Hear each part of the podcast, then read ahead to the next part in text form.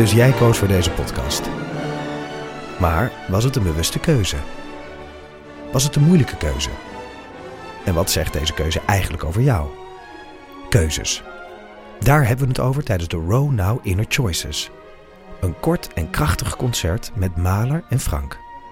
Een avond waarop experts je meenemen in drijfveren, twijfels en de gelijkenissen tussen keuzes in muziek en het echte leven.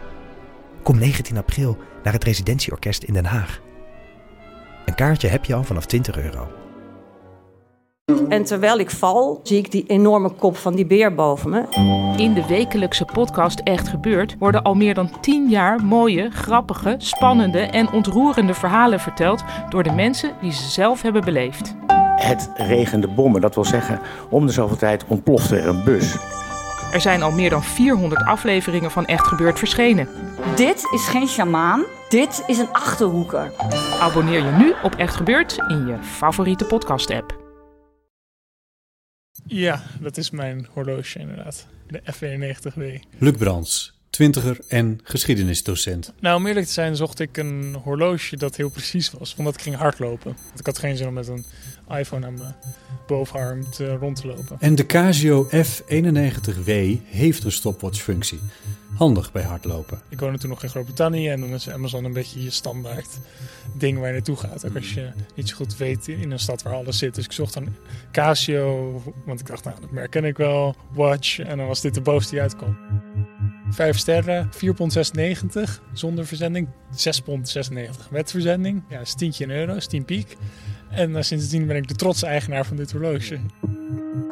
Ik had in mijn puberteit zo'n soort Casio jarenlang om mijn pols.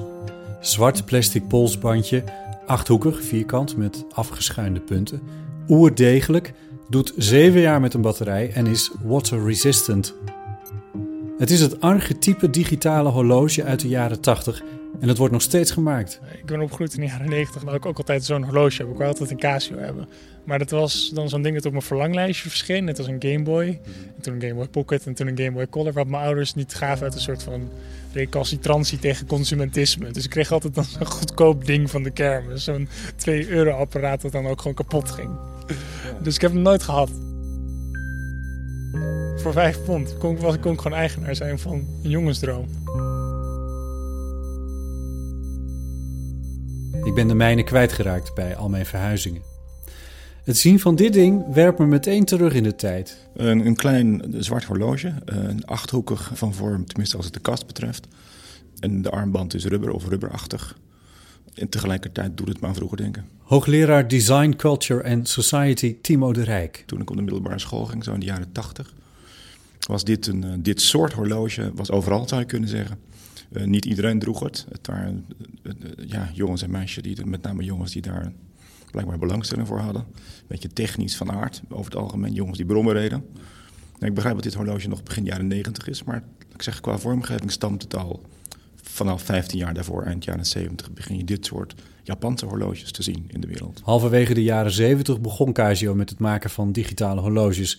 En in de jaren 80 werden ze razend populair. Nou, met name de Japanners waren op, op een of andere manier heel sterk in het promoten van een technische look van hun technische producten ook. Dat zou je kunnen zeggen, dat ligt voor de hand.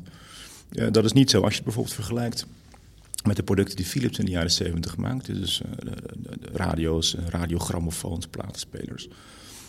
Philips liet zijn producten nog heel erg aansluiten bij de huiskamer. Dus alles had een afwerking in hout, was mooi afgerond, had uh, ja, zeg maar uh, consumentenknopjes, hè, een soort consumentenelektronica.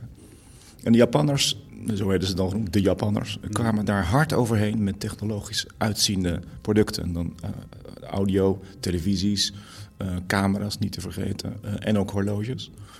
En Philips schrok daar wel van. Die had eigenlijk, als het om audioapparatuur ging, geen antwoord. Als het om de shavers ging, de scheerapparaten, imiteerden zij de Japanners, gek genoeg. En er zijn scheerapparaten bekend die in, bij Philips de camera look werden genoemd. En dat is naar analogie van de Japanners. En dit horloge hoort daarbij. Hè? Dus welk horloge had je in de jaren 70? Dat waren mooie ronde horloges met wijzers, hè? de analoge horloges. En ineens komen de Japanners met die technologisch uitziende digitale horloges. Want het is een horloge met cijfers.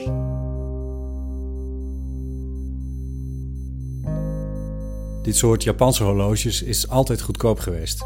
Het bracht de Zwitserse uurwerkindustrie aan de rand van de afgrond. Ik vind de Casio een icoon van die tijd. Het is een generatiebepaald ding. En naar mijn idee, het, zo geldt het in ieder geval voor auto's.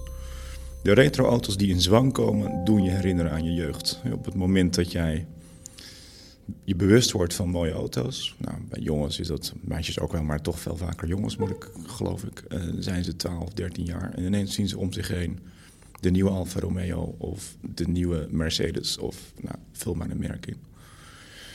En 20 jaar later, soms 30 jaar later, als ze zich die auto kunnen veroorloven, dan wordt dat een vintage auto en wordt het heel vaak een auto die ze in hun jeugd hebben uh, geadoreerd. En ik denk dat er hier met dat horloge ook iets aan de hand is in de zin van het doet je aan je jeugd denken.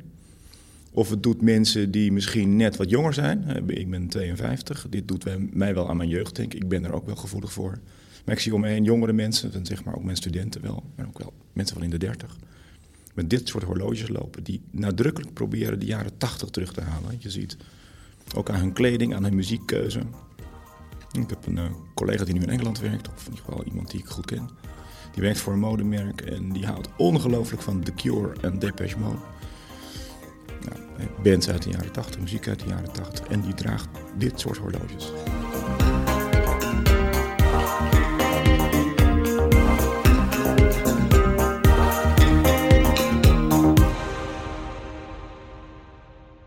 Nou, ik zat gewoon in de kroeg. En die vriend van me die zei: uh, Hey, Osama horloge of zoiets. Zei. Die zei: Hey, terroristenhorloge van je. Mhm. Osama Bin Laden hier aan tafel. Dat is eigenlijk wat hij zei. Ja. En dan zei ik: Ja, hoezo dat nou weer? Zei hij: Nou, dat is dus het horloge dat alle terroristen gebruiken. Omdat het super precies is. En heel degelijk. En dat klopt. Het staat in die Wikileaks. Dit horloge was het item waaraan door Al-Qaeda getrainde bommenmakers waren te herkennen. The possession of a Casio F91W model watch, or the silver color version of this model, the A159W, is an indicator of Al-Qaeda training in the manufacture of improvised explosive devices. The Casio was known to be given to the students at Al-Qaeda bomb-making training courses in Afghanistan at which the students received instruction in the preparation of timing devices using the watch. Ongeveer een derde van de gevangenen in Guantanamo Bay die dit model horloge bij zich hadden, was getraind in het maken van geïmproviseerde bommen of had daarmee van doen. Ik wil checken wat Casio ervan weet, Defensie en vooral de AIVD, maar ik kom niet verder dan de voorlichters. Botten. Voor zover de AIVD hier kan overzien, is het gebruik van dit type horloge verleden tijd als het gaat om het maken van bommen. Wel is het inderdaad zo dat dit type horloge in het verleden, begin jaren 90, vaak werd gebruikt voor het maken van bommen. De reden daarvoor is eigenlijk heel eenvoudig. In de handleidingen werd dit type horloge getoond, waardoor de indruk ontstond dat dit type het enige horloge was waarmee het ontstekingsmechanisme kon worden aangestuurd. In de praktijk had echter ieder digitaal horloge hiervoor kunnen worden gebruikt. De bommenmakers kopieerden elkaar dus simpelweg. Er was geen specifieke reden om dit type horloge te gebruiken. Met vriendelijke groet, AIVD. De AIVD legt uit dat het allemaal begon met het Bojinka-plot, een van de grootste terroristische complotten uit de geschiedenis.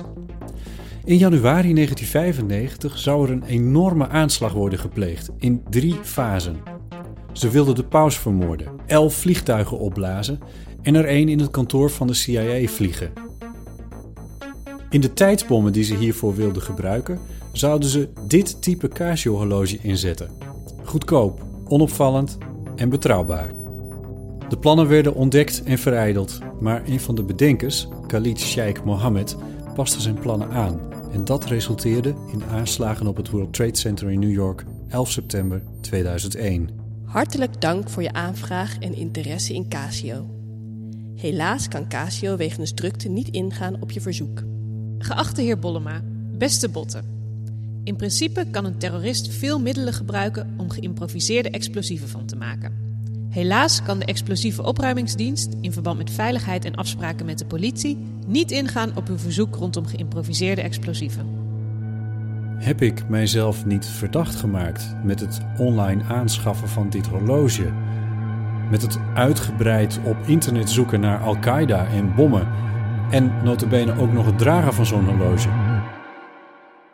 Ja, Ja, zeker bij die Britse grensovergangen. Daar moet je gewoon je paspoort standaard laten zien.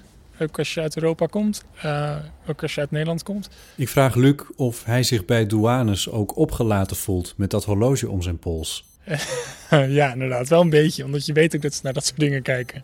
Uh, dus dat is inderdaad wel een beetje ongemakkelijk. Ik zat afgelopen week, weekend ook weer in de trein naar Berlijn. En toen komt er inderdaad zo'n politieagent langs. En die, kijkt natuurlijk gewoon naar van wie ga ik om zijn paspoort vragen. En hij vroeg om mijn paspoort dit keer. Maar ik hoop maar niet dat het door het horloge kwam. En heeft het jouw relatie met je horloge, om het maar eens even heel dramatisch te zeggen, nog veranderd?